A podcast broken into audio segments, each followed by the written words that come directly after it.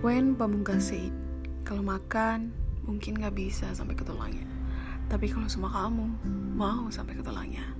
Udahlah, itu cuma untuk para jomblo, eh bukan salah nih, untuk para bucin, untuk para pejuang LDR. Pokoknya yang punya pasangan, untuk kalian yang para jomblo nih usah deh, sini merapat aja. Kita ngomongin film Indonesia aja kali ya bun ya. Karena kemarin tanggal 30 Maret adalah hari peringatan film nasional.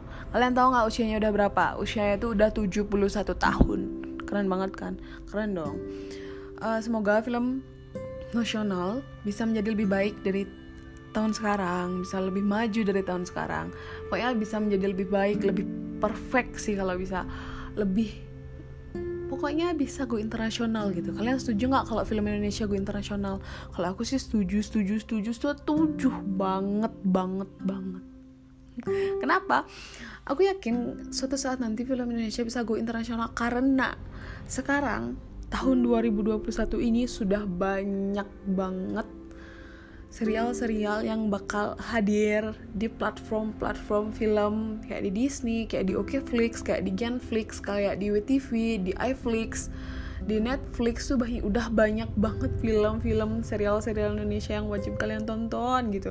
Karena uh, serial film Indonesia itu diangkat dari Wattpad. Wattpad itu karya anak bangsa. Dia oh, keren-keren novelnya di sana, woi. Pokoknya kalian harus nonton jadi di sini aku mau membahas kenapa tanggal 30 Maret diperingati sebagai Hari Film Nasional. Kenapa? Ada yang tahu nggak? Kalau belum tahu, aku kasih tahu. Ternyata pada tanggal 30 Maret adalah hari pertama pengambilan film yang berjudul Darah dan Doa atau Long March of Siliwangi yang disutradarai oleh Bapak Haji Usmar Ismail. Kalian tahu nggak siapa itu? Siapa beliau? Haji Usmar Ismail itu adalah seorang sutradara film Indonesia yang dianggap sebagai warga pribumi pelopor film Indonesia. Beliau lahir di Bukit Tinggi pada tanggal 20 Maret tahun 1921 dan beliau meninggal di Jakarta pada tanggal 2 Januari tahun 1971 pada usianya yang ke-49 tahun. Beliau meninggal karena adanya stroke dan terjadi perdarahan di otak. Di tahun 1950 sampai 1970, beliau sangat aktif dan banyak menghasilkan film-film layar lebar. Jumlah film-film layar lebar yang beliau hasilkan itu jumlahnya 33 film layar lebar. Wow, keren banget itu, woy. Dan selain beliau menghasilkan banyak film, beliau juga berhasil mendirikan Perfini atau Pusat Perfilman Indonesia. Namun sayangnya, saat beliau meninggal, meninggal dengan kekecewaan yang mendalam. Kenapa? Karena kerjasamanya dengan kerjasama antara Perfini dan International Film Company asal Italia saat itu dalam kayak ada masalah gitu saat menggarap film yang berjudul Venture in Bali. Namun nama beliau sangat uh, namun beliau sangat berjasa dalam perfilman Indonesia hingga uh, nama beliau dikenang dalam salah satu ajang penghargaan bagi insan perfilman Indonesia yaitu Usmar Ismail Award. Usmar Ismail Award ini telah diadakan sebanyak dua kali dalam uh, dua kali sejak tahun 2016 lalu gitu teman-teman. Berarti beliau ini sangat berpengaruh banget ya di perfilman Indonesia. Kalau nggak ada beliau nggak tahu deh gimana keadaan film Indonesia. Namun sayangnya beliau meninggal belum genap usianya 50 tahun. Tapi aku tuh kayak gimana ya? Kayak wah gitu. Di dia di di usia usia usia masih produktif produktif banget kan ya. Di tahun 1950 sampai 1970 itu beliau sudah menghasilkan 33 film woi kayak wah gitu kan. Film beliau yang mungkin yang paling terkenal itu yang aku tahu ya yang aku tahu itu yang judulnya Tiga Darah. Kalian pasti tahu kan karena di tahun 2000-an juga 2000 berapa ya? Ada juga kan tiga darah tapi pemain pemainnya itu Tora Sudiro Adipati sama siapa lagi satu ya? Uh, duh aku lupa woi ada pokoknya lagi satu itu kan judulnya tiga darah sampai ada season 2 nya kan.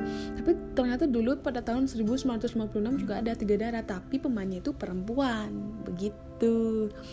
Beliau menghasilkan 33 film. Aku akan menyebutkan beberapa film beliau yaitu ada tiga darah tadi tahun 1956 ada darah dan doa tahun 1950 ada enam jam di Jogja tahun 1951 ada krisis tahun 1953 ada lewat jam malam tahun 1905 ada tamu agung tahun 1955 ada juga apa nih judulnya korban fitnah tahun 1961 ada judulnya pejuang tahun 1960 ada asmara darah tahun 1958 dan ada juga banyak banget woi.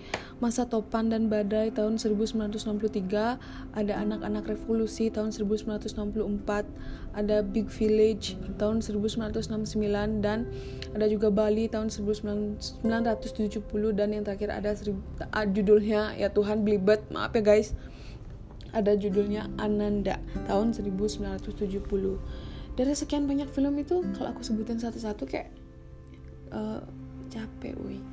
Tapi aku sangat bangga pada beliau. Aku sangat menghormati jasa-jasa beliau di perfilman Indonesia dan semoga beliau tenang di sana. Dan kalian tahu nggak? Kemarin Kemendikbud memperingati hari menyelenggarakan peringatan Hari Film Nasional yang ke-71 yang jatuh kemarin yaitu tanggal 30 Maret 2021 dan sekaligus memperingati 100 tahun tokoh perfilman Indonesia yaitu Bapak Haji Usmar Ismail. Beliau mengatakan peringatan Hari Film Nasional di tahun 2021 ini lebih semarak dari sebelumnya meskipun masih dalam suasana pandemi COVID-19, serangkaian kegiatan diselenggarakan baik secara daring maupun luring dengan memenuhi protokol kesehatan. Ujur Direktur Perfilman Musik dan Media Baru Kemendikbud, yaitu Ahmad Mahendra, dikutip dari Antara. Ia menuturkan peringatan Hari Film Nasional tahun ini juga menjadi momentum masyarakat Indonesia untuk bersama kembali ke bioskop sebagai apresiasi atas karya anak bangsa tentunya dalam menerapkan protokol kesehatan. Dan faktanya ternyata um, film Indonesia itu lebih menguntungkan jika tayang di bioskop daripada tayang di platform film. Uh, gitu.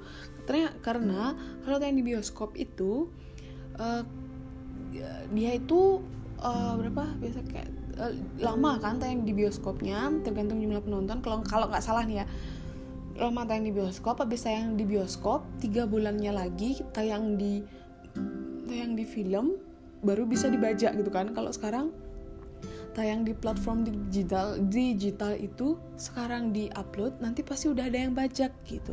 Jadi merugi gitu. Mereka itu produksi-produksi film itu tuh kayak jadi merugi gitu. Dan untungnya itu sedikit hanya bisa menutupi kerugian itu katanya.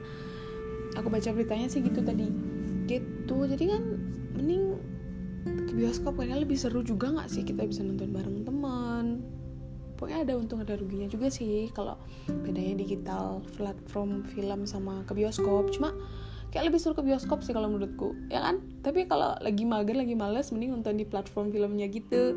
Buat kalian kalian lebih setuju ke bioskop atau nonton streaming di platform film digital? Kalau aku sih dua-duanya bagus ya bun ya. Asal kualitasnya bagus dan aman oke? Okay? dan ingat aman dan legal bukan ilegal please stop nonton ilegal karena kita harus mendukung perfilman Indonesia menjadi lebih maju dengan cara menonton secara legal. Gitu guys. Karena semakin ke sini semakin banyak kan ya seperti, uh, kayak tadi aku bilang serial-serial baru gitu. Film-film baru yang lebih wah gitu cerita itu lebih mantep gitu. Bukan kayak ya bukan kayak kayak maaf nih sinetron gitu kayak FTP gitu yang udah ketebak gitu ya lebih bagus sih film. Mari kita menonton film Indonesia. Kita dukung film Indonesia dengan menonton film secara legal. Setuju? Setuju dong. Dan segitu aja dulu. Karena ngomong kurang lebih 9 menit itu capek woi. Terima kasih sudah mendengarkan podcast ini. Dan sampai jumpa di podcast podcast berikutnya. Mungkin aku akan membahas film-film eh sejarah yang lebih lengkap lagi dari film Indonesia atau aku akan membahas sutradara-sutradaranya, produser-produsernya, pemain-pemainnya mungkin atau aku akan mereview filmnya juga. Terima kasih teman-teman semua. Bye bye.